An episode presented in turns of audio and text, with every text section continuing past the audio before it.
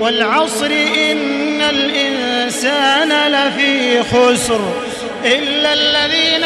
آمنوا وعملوا الصالحات وتواصوا بالحق وتواصوا بالصبر